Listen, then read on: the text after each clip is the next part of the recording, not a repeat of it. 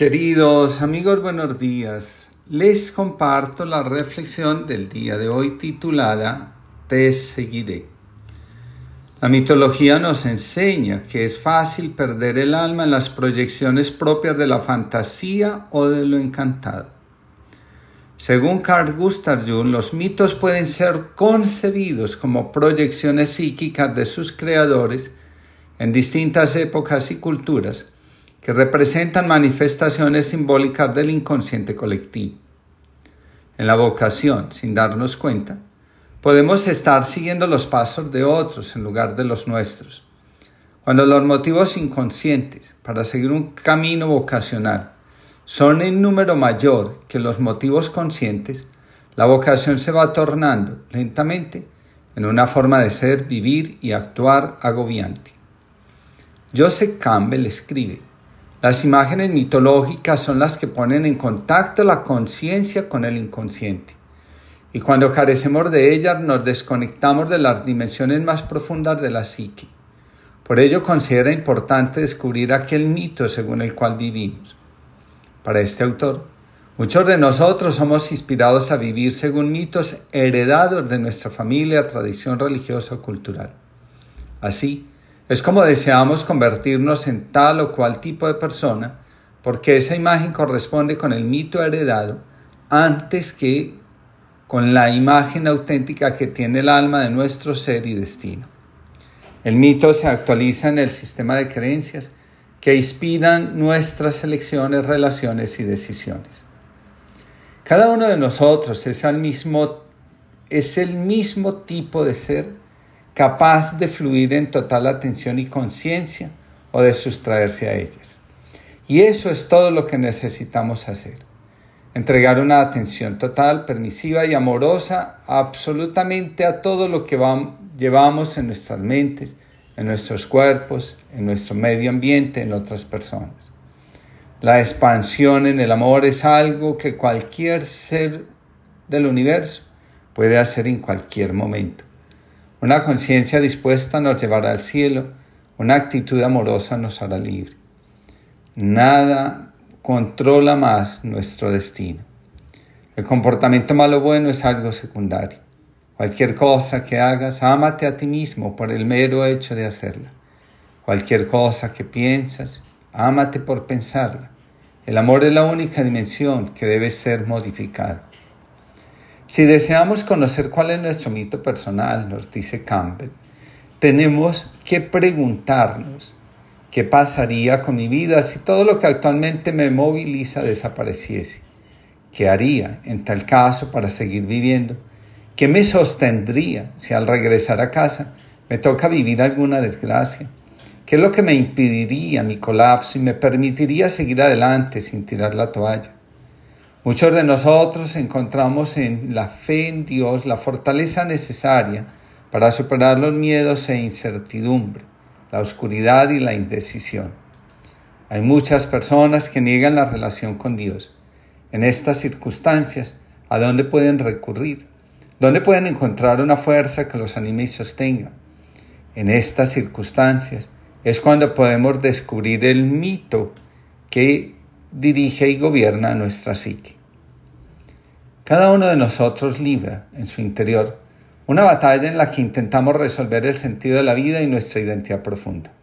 El resultado final de esa lucha es la integración de las fuerzas opuestas, ánima, ánimos, que habitan nuestra psique y permiten dirigir la libido o energía sexual hacia los proyectos o tareas donde podemos entregarle a la vida lo que somos, las cualidades y dones que forman nuestra herencia.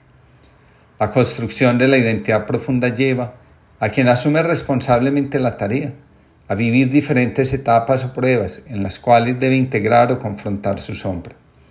Nadie puede decir que encontró su identidad e hizo consciente su vocación si no vive la transformación, muerte simbólica, que exige la conquista de sí mismo.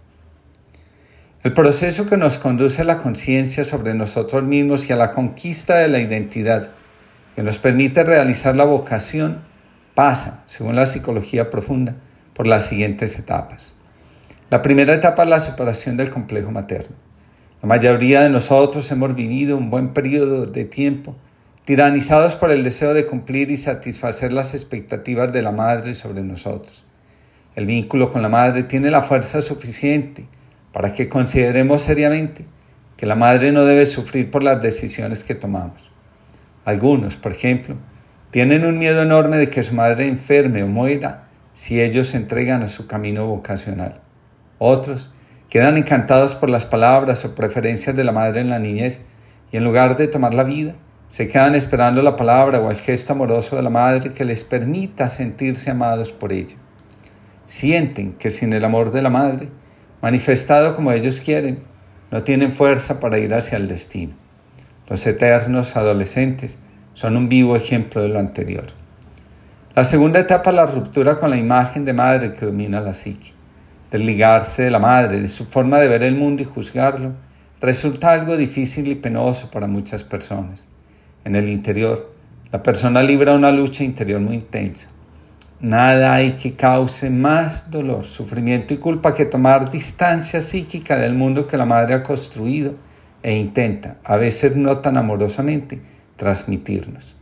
Sin darnos cuenta, seguimos los pasos de nuestra madre no solo por amor, sino también por lealtad y miedo. Esta lucha interior es representada con la imagen del héroe luchando con el dragón, la imagen arquetípica de la madre que atrapa a sus hijos como si fuera una araña en su visión de la vida. La tercera etapa es la victoria del patriarcado. Esta etapa representa la conquista de la fuerza que nos hace sentirnos a gusto con nuestra vida, con nuestra vocación, con nuestras decisiones, con el camino emprendido. Este momento es sumamente especial porque representa, en términos psíquicos, nuestro resurgir. La cuarta etapa es representada por la integración y reconciliación de lo materno y paterno dentro de nosotros. En esta etapa logramos la paz con respecto a nuestros padres quienes dejan de tener gran influencia en la psique y en todas las dimensiones de nuestra vida. En esta etapa comprendemos que el sistema familiar es el suelo donde nacimos, pero que nuestro destino aparece cuando agradeciendo las raíces comprendemos que estamos orientados a algo más grande. Estar en paz con los padres también implica dejar a los padres. Eso significa que ya no son lo primero en nuestra vida, sino lo segundo. La Biblia lo expresa en los siguientes términos. Dejará el hombre y la mujer a su padre y a su madre para formar una sola carne. Crecemos cuando dejamos de anhelar vivir siempre como hijos. Cristo Señor, manso y humilde de corazón. Nosotros escuchamos tu suave llamada. Tú sígueme. Tú nos comunicas la vocación para que juntos vivamos una parábola de comunión y para que arriesgando toda una vida seamos fermento de reconciliación en esa irreparable comunión que es la humanidad. Concédenos responder animosamente, sin estancarnos en los pantanos de nuestros aplazamientos. Ven, que estemos como suspendidos del soplo de tu espíritu, de lo único esencial fuera de lo cual nada nos mueve a recomenzar nuestra marcha. A quien sabe amar, a quien sabe sufrir contigo, le pides que se olvide de sí mismo para seguirte. Cuando, para amar contigo y no sin ti, es necesario abandonar tal o cual proyecto contrario a tu designio. Ven, tú, Cristo, abrirnos la pasible confianza, que sepamos que tu amor no nos dejará nunca y que seguirte es dar nuestra vida. Pablo Guerrero. Que tengamos todos una linda jornada.